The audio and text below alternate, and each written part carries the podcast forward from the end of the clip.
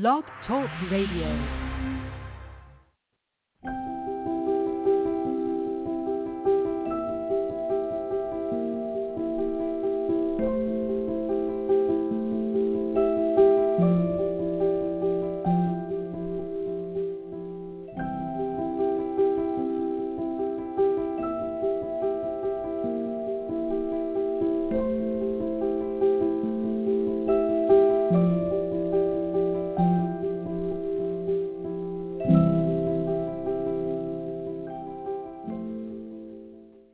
Greetings, everybody, and welcome to another episode of Grace and Peace, Heart to Heart. This is Anobia Bailey coming from the upper part of the Pacific Northwest outside of Seattle. Today's episode is entitled, Do Our Tongues Have Bragging Rights? In the Bible, the book of James, chapter 3, verse 5 says, the tongue is a small member, yet it boasts of great things. Verse 6, it is a fire. Verse 8, no human can tame it. And verse 9, we use it to bless the Lord God and to curse people who are made in his image. Imagine, it's like a forked tongue. On the one hand, we bless, and on the other hand, we curse. Chapter 2 of our book, Words That Hurt, Words That Heal, is entitled. Aren't I terrific? This chapter will help us to discern the words, the type of talk that should come out of our mouths and ready us or prepare us to dispense words of healing. So Carole Mayhall, our author, begins. It has happened at least three times in the last two weeks. And in one case, I was the culprit. Scene one. I answered the doorbell's insistent ring to discover a well-dressed gentleman standing there with a package intended for my next-door neighbor who is in the repair business.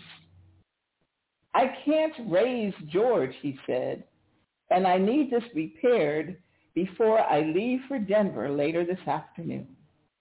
Trying to be helpful, I said, well, sometimes he can't hear the doorbell over the noise of his machines.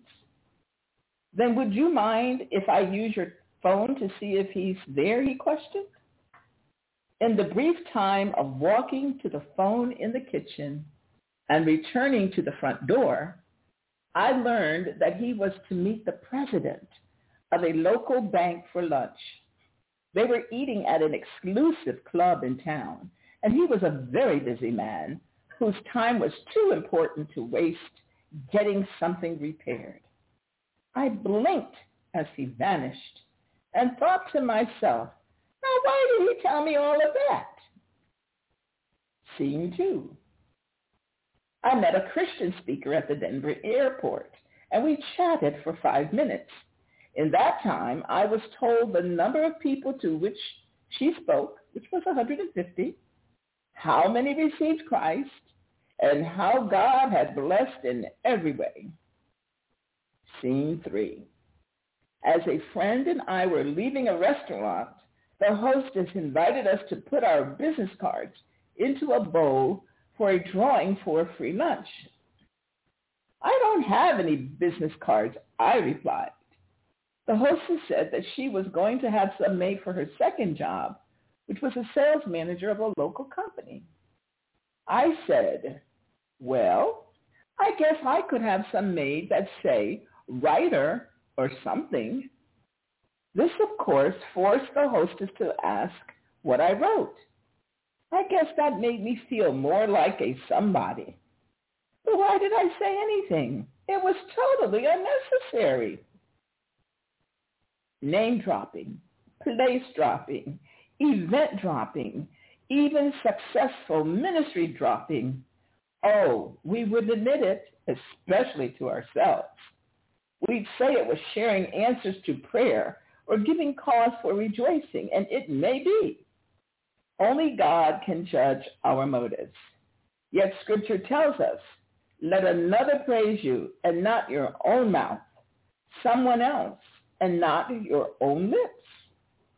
Good, sweet water and salty, poisoned water cannot come from the same well. But many of us try the impossible when it comes to words. The Apostle James says clearly, with the tongue we praise our Lord and Father, and with it we curse men who have been made in God's likeness. Out of the same mouth come praise and cursing. My brothers and sisters, this should not be. Can both fresh water and salt water flow from the same spring? One way we continually, oops, this is a hard word, but one way we continually contaminate the well of speech is by bragging or boasting. Most of us are adept at both in subtle and not so subtle ways. I often do one or the other without conscious thought. One morning, Jack and I attended a prayer breakfast for our city. I planned to leave 15 minutes before it concluded to get to a speaking engagement. I decided to slip to the back of the large room before the speaker started and listen from there so I wouldn't disturb anyone when I left. I explained this to the table hostess by saying, I'm going to go to the back because I have to leave early for speaking engagements. True. Why didn't I merely say, please excuse me? I have to leave a bit early for an appointment. Obviously, we mustn't become overly concerned about this. Many times we want to and should share things with friends. And simply because we are human, we will tell things from our point of view. But the difference between sharing information and boasting is in who gets the glory. Two people shared similar ministry experiences. One said, God really used me. I led three people to Christ, and many others commented on how my message helped them. The other said, as a result of your prayers, God worked in a wonderful way. Two people received Christ, and many expressed that they were touched by his hand. In the first instance, our attention is focused on the speaker. In the second, it is focused on God. It is not good to eat much honey, nor is it glory to search out one's own glory. You see, when we seek out our own glory, we are usurping the glory of God.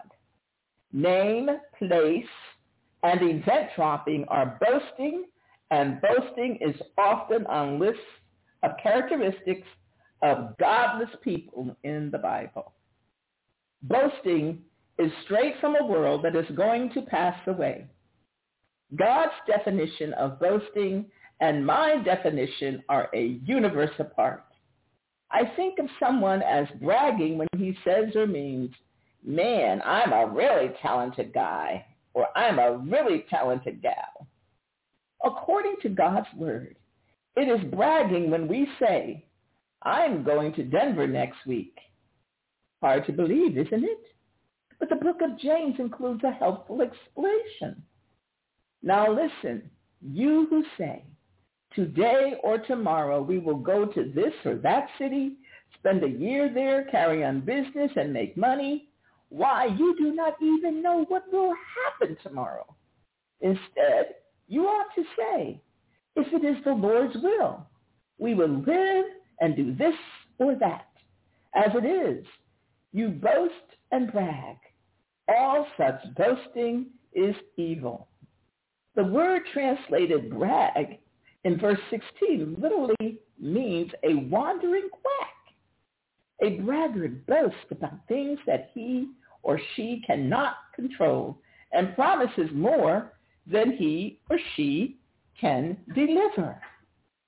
Now, what is this driving at? And why is it boasting?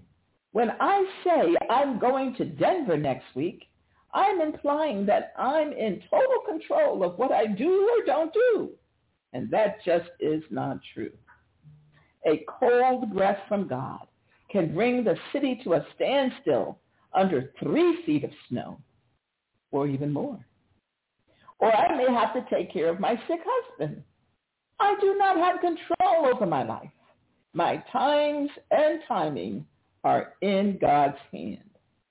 Of course, you and I aren't going to go around tacking on the phrases if God allows or if God wills to every sentence of intent, but it, it is that the attitude of your heart, of my heart? Do we say, I'm going to go to the conference this weekend, while in our heart we hold those plans up to the will and control of the Father? Somehow, I doubt that most of us even think about that. Certainly, we have been unaware that we have been boasting, perhaps we need to examine our heart, to pray. Search me, O God, and know my heart. Concerning boasting, not if we do, but to degree. Then we must ask God for his healing light to be beamed on it, exposing it and cleansing it from our life and speech. When we boast and brag about ourselves, our accomplishments, our importance, or our status, we are not only committing a sin of commission, but two of omission. Bragging draws attention to the I of pride, which is a sin of commission. But we are also failing to give God the glory and failing to edify or build up in studying Ephesians 4, I was struck by the fact that we are to build up or edify not ourselves, but our fellow Christians. My inevitable question as the Lord spoke gently to my heart was, yes, Lord, I want to do that, but please tell me how. As he often God, as he often does, God quietly said, I've already told you. As I restudied the chapter, I discovered God's instructions. He says, the key to edifying others lies in who I am and in how I speak. So I wrote, I am to be completely humble and gentle, patient, forbearing in unity with one another, peaceful, sharing whatever gift I have with others, mature, and hardworking.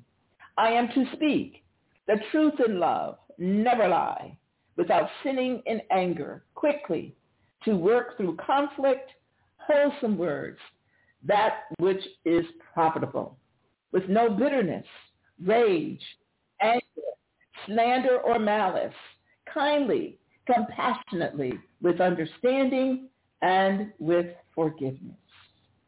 As I stared at what I'd written, I thought, this is a lifetime project. It became very clear that boasting or bragging cannot coexist with being the kind of person who will edify others. I desperately need God's help in this, first in making me sensitive to areas of boasting, and then in helping me change those areas.